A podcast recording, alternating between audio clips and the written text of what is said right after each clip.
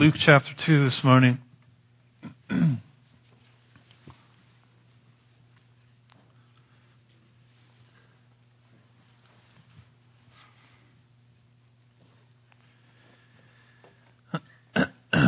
Luke chapter 2, we're going to be talking about uh, uh, the significance of the message that was announced to the shepherds and uh, what that means for us. And we've been talking the last few weeks about hospitality and uh, the hospitality of God and what that means for us and how we interact with each other and uh, how we interact with the world. And what we see in this moment of uh, God announcing the Savior to the uh, the shepherds, we see the hospitality of God in that message. We see, first of all, the love of God that would look on sinners and choose to make some sort of way for us to be redeemed and be brought into His presence again. So we see the love of God displayed in that, that in His heart, in, in, in His love was conceived this plan, uh, leading Him to uh, generosity and mercy and compassion towards us, that He would have that love in His heart, that He would devise this plan, and then in abundance, that, that mercy and grace uh, that, that would bring us that plan and God's generosity.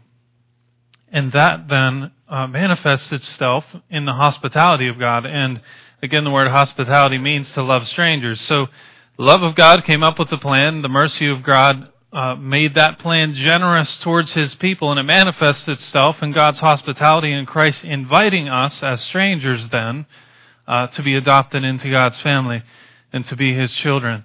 So that's what we're going to look at today is uh, the, the love of God that was displayed in just simply this announcement, the significance of this announcement uh, to the shepherds. We're going to be in uh, chapter 2, starting in, uh, in verse 8. It says, And there were shepherds living out in the fields nearby, keeping watch over their flocks at night. An angel of the Lord appeared to them, and the glory of the Lord shone around them, and they were terrified. But the angel said to them, Do not be afraid. I bring you good news of great joy that will be for all people. Today in the town of David a Savior has been born to you. He is Christ the Lord. This will be a sign to you. You will find a baby wrapped in, in cloths and lying in a manger. Suddenly a great company of heavenly hosts appeared to the angel, praising God and saying, Glory to God in the highest, and on earth peace to men on whom his favor rests. When the angels had left them and gone into heaven, the shepherds said to one another, Let us go to Bethlehem and see this thing that has happened, which the Lord has told us about. So they hurried off and found Mary and Joseph and the baby who was lying in the manger. When they had seen him, they spread the word concerning what had been told them about this child. And all who heard it were amazed at what the shepherds said to them. But Mary treasured up all these things and pondered them in her heart. The shepherds returned, glorifying and praising God for all the things they had heard and seen, which were just as they had been told. So the first thing that we see in this, that the, the generosity of God, His uh, generous mercy and compassion towards His people manifests itself in hospitality. Again, inviting strangers to be adopted into His family. And this announcement is the picture of that. The first thing that we see in this uh, is the the angels coming in the glory of God and announcing uh, that they were bringing good news of great joy that would be for all people. So what is the good news that they were bringing? The good news was that God's, God's love was coming to cast out fear. That was the beginning of the good news. We see that in the lives of the shepherds here. It says that um, in verse, uh, uh, let me see, an angel of the Lord, in verse 9, an angel of the Lord appeared to them, and the glory of God shone around them, and they were terrified. The first thing that we see is that the glory of God revealing itself in that moment through the angels, the word glory in that moment meant the, the uh, manifest presence of God or his presence among the angels, but that manifesting itself in a bright light. And we see that different times through the scriptures. Uh, there are multiple different places that we see God manifesting himself in a great light. Uh, but in this moment, the first thing that we have to see is that any encounter of man with the presence of God, any encounter of man with that glory of God or the weight of who God is, when that is revealed to us, there is fear. Now, a lot of people talk about how that fear is, is reverence and respect and all those things, and it is. But it also is also, I believe, an actual literal fear, something that we are afraid of. Uh, now, if, if we were sitting here right now and the fullness of God ripped the roof off of this building and showed himself to us, do you think that you'd be a little bit fearful? Like actual fear. We're not talking about just, just respect and reverence, although it is that. But there is no way to be a human and to see the glory of God and have it revealed that there wouldn't be some sort of fear, actual fear. And that's what we see in this in the shepherds in this moment. The angels come and they uh, reveal themselves uh, to them, and they were terrified of what they were seeing. It is the same thing that we've talked about before. We see it all through Scripture that the, the presence of God, the glory of God revealed to man, reveals our nature. When we see who He is, then we see who we actually are. It's easy for us to go through our days. It's easy for us to compare ourselves to other people and think that we're really not that bad. It's really, it's easy for us to think that, uh, you know, we might have a few things to change, but there's not really that much wrong with us. But when we truly encounter the presence, the glory of God, He reveals the true nature of our hearts, the depths of our hearts that I, that we don't even know. As we talked about before, Jeremiah, I think it's chapter 17, says that the heart is deceitful above all things and desperately wicked. Who can understand it? But then it goes on to talk about how God is the one who understands it. So what he is saying there is even, even us, us as beings, we don't fully understand the depths of our own heart. Not, there's not one person without God who doesn't understand the depths of their own heart. But God understands it and reveals it. And that is the first step in salvation. That is the first step in somebody truly coming to the place where they understand God, where they want to know Him, where they want to walk with Him. It has to, we have to come to the place where we get to the end of ourselves and understand that I have nothing to offer. As we've talked about before, when the Bible says that uh, blessed are those who are uh, poor in spirit, that is the people who finally come to the place to understand that I don't have any riches spiritually. I have nothing. I have nothing other than the unsearchable riches of Christ that I step into as I am adopted into Him. But in myself, I have nothing to offer. I might have things to offer people of this world. I may be able to offer, you know, maybe I have a good business that I provide. Maybe I have some talents that I can provide them to do useful things in the realm of humanity. But when we talk about spiritual things, I have nothing to offer in myself. Not one of us does. You see, it's only when we step into the realms of God, when we see Him and walk with Him, we are adopted as His children. He fills our hearts with who He is and then I have something spiritually to offer to other people. But this, again, is the first step that they would see the glory of God manifest. It would reveal their hearts, and they were terrified in that moment. That is the right response when we see the glory of God.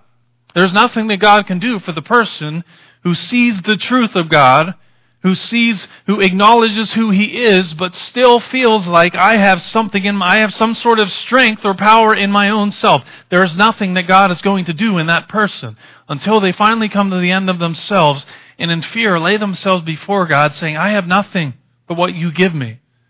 So I lay myself before you. That is what we see here in, in the shepherds in this moment. It says that the glory of God was revealed to them and, uh, uh, they were terrified. We see that in in uh, uh, other places we've talked about before in Isaiah chapter six, how Isaiah was in the throne room. Uh, uh, in a vision, he was taken to the throne room of God, and says, "In the in the, the year that King Uzziah died, I saw the Lord." This is Isaiah speaking, high and exalted, seated on his throne. The train of his robe filled the temple. Above him were seraphim, each with six wings. With two wings they covered their face, with two they covered their feet, and with two they were flying, and they were calling to one another. Holy, holy, holy is the Lord Almighty. The whole earth is full of His glory. At the sound of their voices, the doorposts and thresholds shook, and the temple was filled with smoke. And this is Isaiah's response in that moment of seeing the glory of God. In verse 5, he says, Woe to me, I cried, I am ruined, for I am a man of unclean lips. And I live among a people of unclean lips, and my eyes have seen the King, the Lord Almighty. Then one of the seraphim flew with me uh, flew to me with a live coal in his hand, which he had taken with tongs from the altar. With it he touched my mouth and said, See, this has touched your lips. Your guilt is taken away. Your sin is atoned for. So the glory of God revealed brings terror to the heart of men, brings fear to us because we recognize that what I deserve is death. And I am in the presence of the one who can sentence me to that. The one who he is holding us in his hand, and at any moment he can choose to remove that. Jonathan Edwards preached a sermon on that. It's very famous called Sinners in the Hands of an Angry God. That God is the one that is holding people in his hand. At any moment, he could choose to with, take away his hand and allow us to plunge into the pits of hell. And we would get everything that we deserve. And you see, we have terror, fear in that moment because I recognize what I deserve. Whether I can speak that in my mind, whether I know how to articulate that or not, the glory of God reveals that to me. I understand that He then is the judge. He is the righteous one. He is holy. He is the one who sustains me, and He could remove His hand at any moment. But what we see here uh, in Isaiah is the angel then, or the seraphim in that moment then, made a way for Him to be purified. You see, we see that over and over in the Word of God, that, that God reveals the heart of man, but He doesn't leave man as he is. He always provides an opportunity for us to be brought into His presence. We see that with the shepherds here. The, the angels came, the glory of God was manifest through their presence in that moment. They were terrified, but what was their response? They said, Do not fear. I bring you good news. Angels said, Do not fear. You have fear, rightly so for the presence of God revealing who we are. But I have good news to bring you peace, to bring restored fellowship to God. We see that in Isaiah 6, that the seraphim brought uh, the coals to, to purify Isaiah, that he could then be in the presence of God and have peace in that moment. We see this prophesied uh, of, of Christ coming in the Old Testament. We see in Isaiah 9 verse 2, it says, The people walking in darkness have seen a great light. On those living in the land of deep darkness, a light has dawned. And then we talked last week about in Luke chapter 1, uh, Zechariah, when he sings his song, when, when uh, after John the Baptist is born to them, uh, he sings this song. In the end of it, he goes back to Isaiah 9. He says this in verse 78 Because of the tender mercy of our God, the rising sun will come to us from heaven to shine on those living in darkness and in the shadow of death, to guide our feet into the path of peace. So, there is fear that comes from recognizing and seeing the glory of God and being in that place where God reveals our hearts by His glory, just being in His presence. There is fear in that. But God always provides a way, as it says, He shines light on those living in that darkness to guide their feet back to the path of peace. You see, that was the announcement in that moment. God, the Bible says the perfect love casts out fear. The love of God made perfect in our heart casts out any fear. It's, it goes on to talk about how fear is because of judgment. We have fear because of judgment, because we are condemned. And the perfect love of God that is, is at work in my heart casts out that fear. You see, because I was walking in darkness. But the God, the God of heaven has announced in this moment that he would bring his Savior, he would bring his Son, he would give us Christ to be our light, to guide us from the place of fear back to the path of peace. And that path of peace is walking in a loving relationship with God. So that is the announcement. That is the beginning of this announcement is that the good news is the love of God casts out fear. We have nothing to fear in Him. Uh, so then we go on, and uh, the angels continue to, to reveal this message, and we find out the good news is also the good news is not reserved for the wise among us.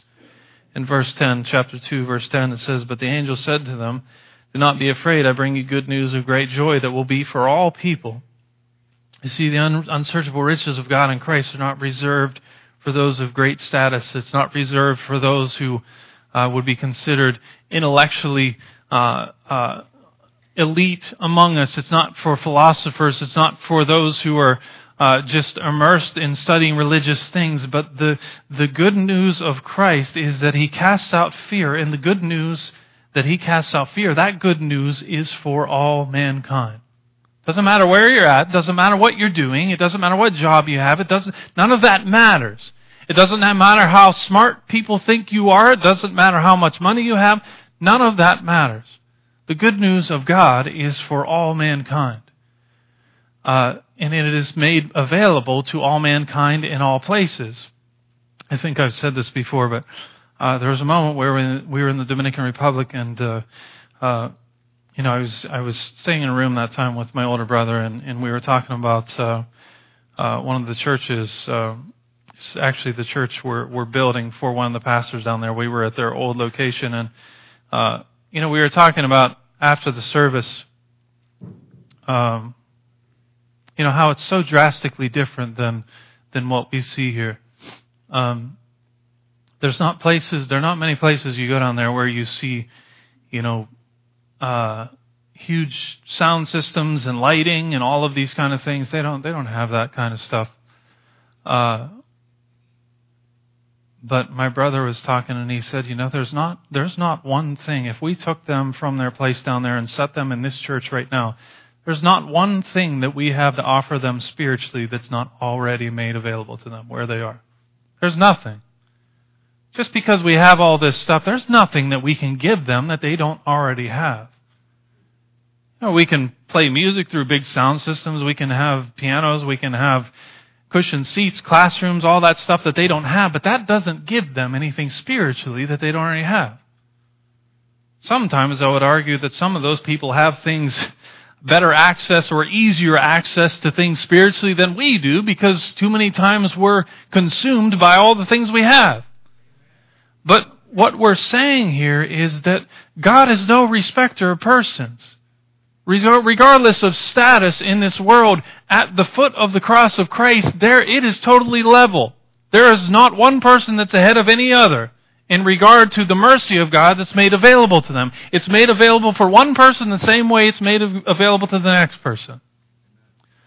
Uh, so the good news is that the love of God is not reserved just for those who are wise among us or elite among us.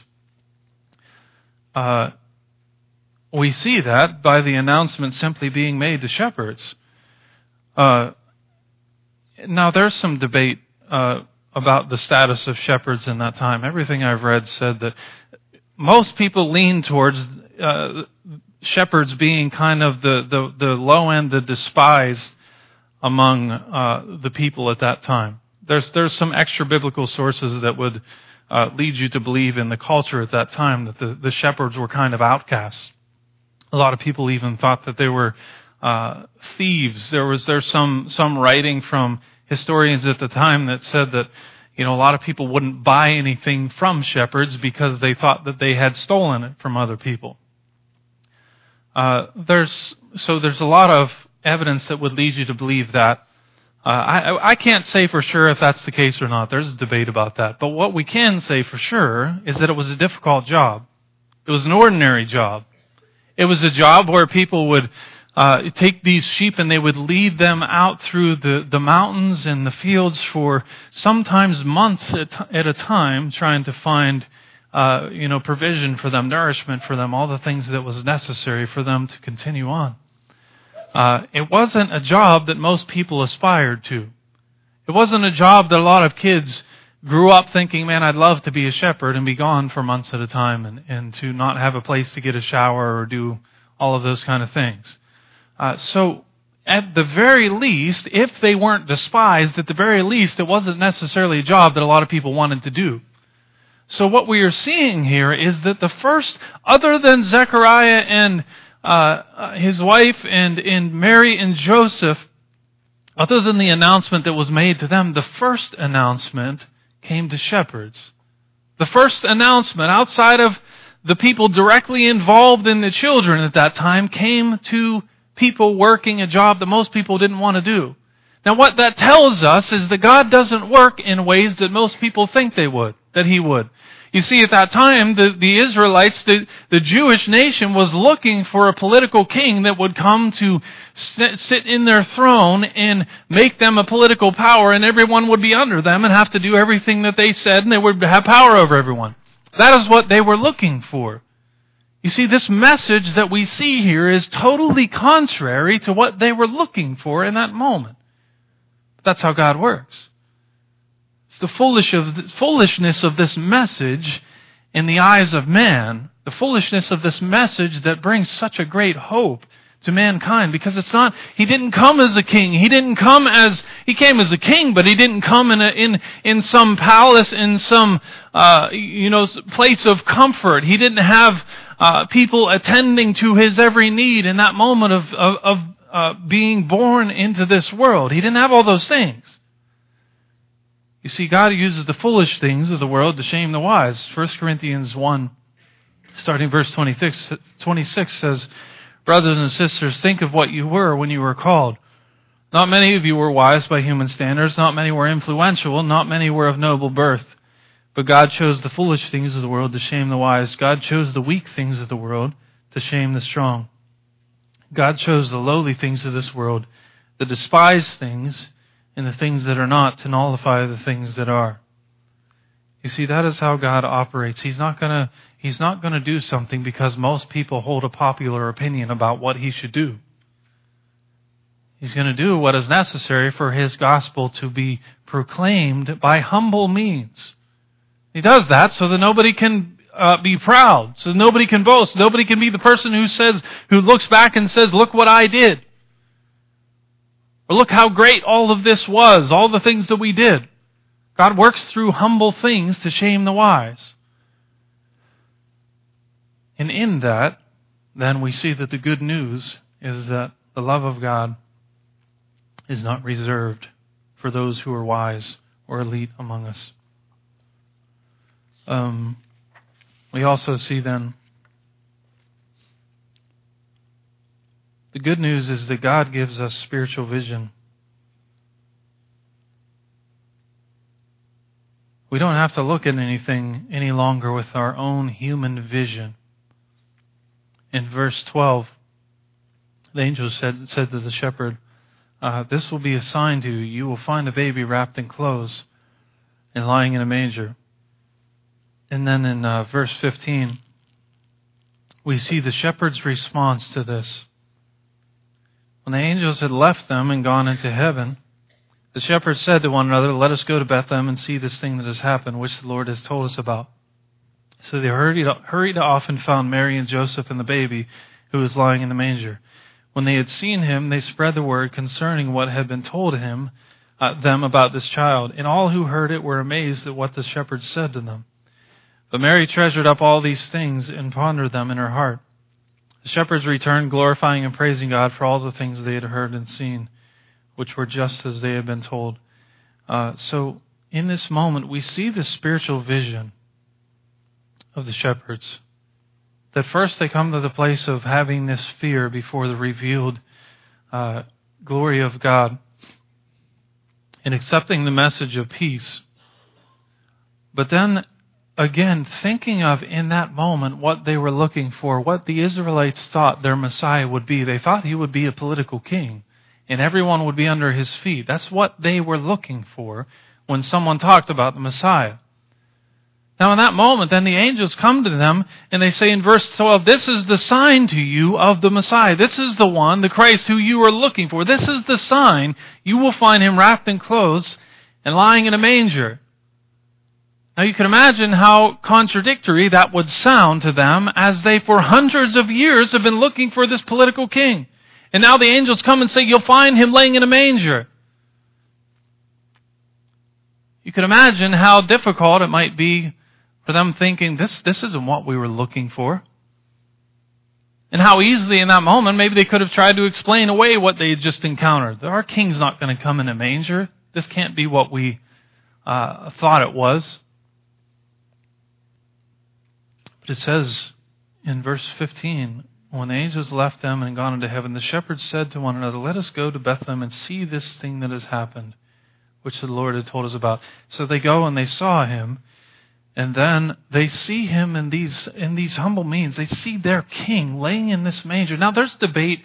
Uh, the, first of all, let me just I can't clear it up, I guess. Let me tell you uh, a little more about the scene at that moment. Uh, we have all these nativity sets that we have in our houses and all those things. We don't know for sure if that's what it looked like.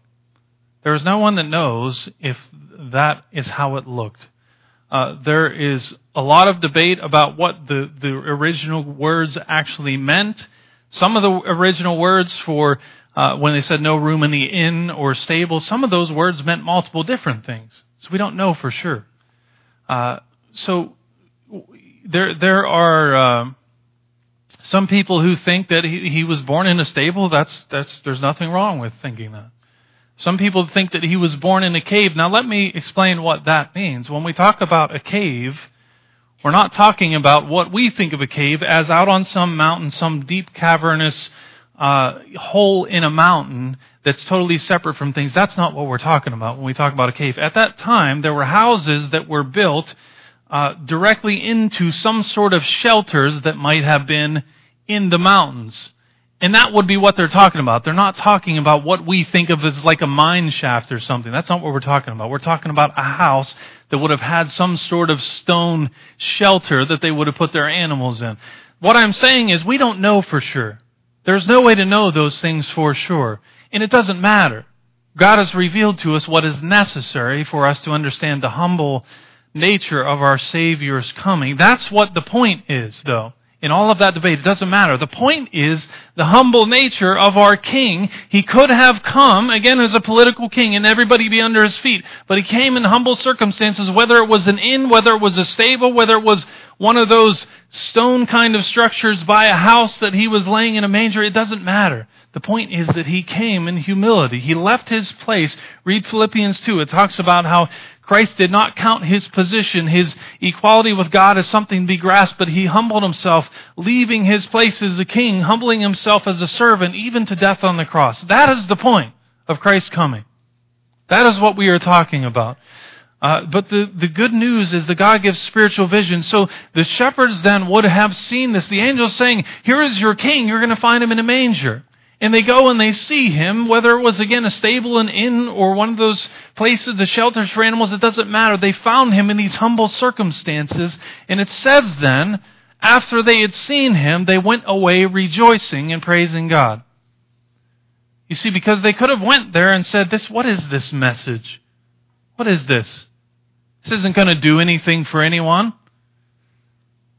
You see, but they saw the glory of God revealed in humility. They saw the glory of God that was revealed in humility. They saw it not with their human eyes, they saw it with spiritual vision. Because we see it, we understand that the, my natural tendencies or desires will get me nowhere in life. Same thing for every one of us. You can choose to do your own thing in life. You might store up some money. You might store up uh, have houses and cars. You might have uh, work your way up in some sort of position in a company and do very well for yourself. But spiritually, you can be totally, you can have all those things and be totally bankrupt. And what we're talking about, the things of God are, the ways of God are not the ways of man. We have to get to the place where I am not looking at things through my own human vision, but I am discerning things spiritually. Now that means, in, in the simplest of circumstances, that I want to know who God is. I want to know how He operates. I want to know what He says about how He interacts with me and the world around me and how I should interact with Him and the world around me. And then again, that becomes the lens by which we interpret the world around us. You see, we cannot be in this place where we just start making decisions and doing whatever we feel is best or doing whatever we think that our strength can accomplish because sometimes we might accomplish something and it seems to do well and it means nothing in spiritual, in, in, in the, the realms of spirituality or in the realms of God or in light of eternity. For us to actually walk in a way that we are experiencing abundant life, for us to do anything of eternal value, it is vital that I am pursuing a knowledge of who God actually is. That I would see what His Word says about who He is, and I would conform my life then to that pattern, rather than trying to get the Word of God to fit the pattern of my life.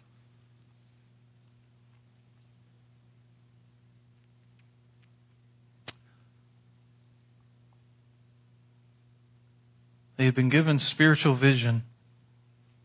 They didn't look any longer from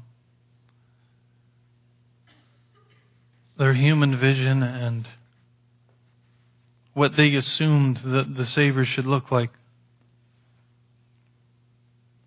You see, a lot of times we come to the place, even as Christians, where we have this idea of what everything needs to look like. In my life, I have an idea of what everything needs to look like, and when it doesn't, I get pretty upset. We get pretty upset when things don't go according to our plans. We get upset when things, uh, uh, when we experience some sort of suffering or pain, then we wonder what's going on with God. We have to stop looking at things through our human vision. Even in the church, there are times we have this picture of what success means. We have this picture of what well, we've always done these things, so this is what we're always going to do. There are things that we set aside and we just do them because we think this is what it's going to look like. There's times, there are going to be times where God is going to lead you and I or the church into places where it doesn't make sense at all. You see, we have to have the spiritual vision and faith to walk with God in those ways so that He can accomplish His purposes, not mine. We can do things to accomplish our purposes. You see, that doesn't have eternal value. It is what the shepherds saw here. They saw this, this baby laying in a manger, and they went away praising God because they saw that that was greater than this concept that all of the Jewish nation had of what their Messiah would look like. They saw that it was greater than that. So the love of God gives us spiritual wisdom then. Then the last thing I want to look at here quickly is just the significance of this announcement in verse 13, chapter 2, 13. It says, Suddenly a great company of heavenly hosts appeared with the angel, praising God and saying, Glory to God in the highest, and on earth, peace to men on whom his favor rests. You see, the very angels that brought the announcement, the messengers of God's divine compassion for mankind, they are the ones that the Word of God said longed to see and understand the fullness of God's plan in humanity. Uh, in 1 Peter chapter 1, starting verse 10, it says, Concerning this salvation, the prophets who spoke of the grace that was to come to you searched intently and with greatest of care, trying to find out the time and circumstances to which the Spirit of Christ in them was pointing when he predicted the sufferings of the Messiah and the glories that would follow. In verse 12, it says, uh, It was revealed to them that they were not serving themselves, but you when they spoke of the things that have now been told you by those who have preached the gospel to you by the Holy Spirit from heaven. Even angels long to look into these things. You see, this message, the angels come bringing this message to the shepherds, this message of the humble God who would come in hospitality, inviting uh, sinners, strangers, enemies to be adopted into his family. The, the angels that brought that message were the same angels that saw all these years, hundreds of years of prophets saying, this is what's coming. And they would see the temple worship. And, and, again, we've talked about before the furniture. Every single thing, piece of furniture in the temple had spiritual meaning, something to come. It was shadowing something that would come when Christ came. It was showing Christ's character. Everything in the temple was showing who Christ was. They were looking on for thousands of years, seeing all of these things and wondering what was happening. For to some degree, I don't know to what degree God disclosed uh, His plan to them. I don't know, but there were some things that were withheld from them. And they were seeing this played out over the years. They were seeing these announcements, and then God uses them to, to bring this message of peace, the good news of great joy for all mankind, that the God of heaven was bringing light to guide their feet back to the path of peace. You see, the angels brought that. For years and years, they were longing to understand what God was doing, where all of this was going. They would see humanity and think that there was, it was totally helpless. There was nothing that could be done. And in this moment, God uses them, the things that they were longing to understand, to bring that announcement to the shepherds. This is what we've been looking for. This is what we've been trying to understand. That God would take His laws and write them on man's heart, giving them light, guiding them to the path of peace. That He would restore fellowship and communion with people you see, what we have within our midst, the worship team can come up. This is the last thing I'll say. what we have within our midst is the greatest message that humanity could ever uh, understand or be told. There is nothing. There is nothing else. There is nothing greater than this. You see, we have to understand God's love is meant to cast out fear, to restore communion with Him. It is not reserved for those who are wise. It doesn't matter what people think of how smart I am or how much I have. Nothing like that matters. Because Christ gave away everything he had to come here for us. And in that, then, God will give us spiritual vision to see beyond ourselves. That I don't have to live based on human limitations anymore because I have the God giving me and giving me his peace, giving me wisdom, giving me discernment, guiding me. I have him guiding me daily to live beyond myself and accomplish things of eternal impact for him. That's what I was created for. You understand that Christ, Christ came, he said that he came to bring uh, abundant life for us. You understand that that abundant life is found not in viewing things out of my own human strength or wisdom anymore. It's setting aside all of that, understanding that I was created for peace and communion and fellowship with God. And when I am living that way, then His love is poured into my heart. I begin to work out of that in other people there is nothing that is more fulfilling than that. You won't find anything else in this life that is more fulfilling than that. Because that is what you were created for. The problem is, too many people were deceived into thinking that my life is about happiness. Or my life is about having some fun along the way, accomplishing a list of things that I'd like to see happen in life. It's about my job. It's about having uh, uh, some sort of social status. It's about having houses and all of these things that we have to have as Americans. I'm not saying it's wrong to have things. I'm not saying it's wrong to have houses or cars. None of that. It, it, it doesn't matter in God's eyes. The question is does that possess your heart or does God possess your heart? Because for you to find the ultimate fulfillment, you will only find that when God possesses your heart. If you want to have houses and cars and land and all those things, that is fine. But you need to ask yourself do those things possess your heart? As we close today, we are what, eight days into December at this point. This month is going to fly by. There is nothing greater that you could do this month than to do something different than we do every year.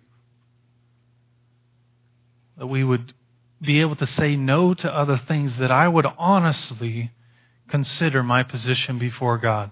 Whether I understand the point of this time of the year or not. Whether I understand these announcements the angels brought to the shepherds. Do I actually understand this stuff? And if you don't, Pursue an understanding of it. Ask people questions. Study the Word of God. And if you do understand that, don't let all of the things of a holiday, which is what the commercialized thing has become. I'm not saying not to participate in those things, but don't allow that stuff to turn your eyes away from the joy that should be in our hearts from the announcement that the shepherds brought to the Savior, to the from the announcement that the angels brought to the shepherds of the light that would guide us back to the paths of peace with God. God, we thank you today for the opportunity again to worship you and for your word that brings us light, your word that brings us joy, your word that brings us wisdom. We thank you for your humility that you have not uh, despised the humble things of this world, but you use them to accomplish your purposes. We don't have to be wise by human standards. We don't have to have wealth or status. We don't have to have any of those things. But in you we are adopted as a king's child. We are raised up to be a holy priesthood. We are raised up to be your dwelling. And Father, that you can use the most humble people on this earth to accomplish the things of the greatest eternal impact. Father, help us not to miss the significance of the announcement of the Savior. Father, we love you today. In your name we pray, amen. Again, if you want to come pray.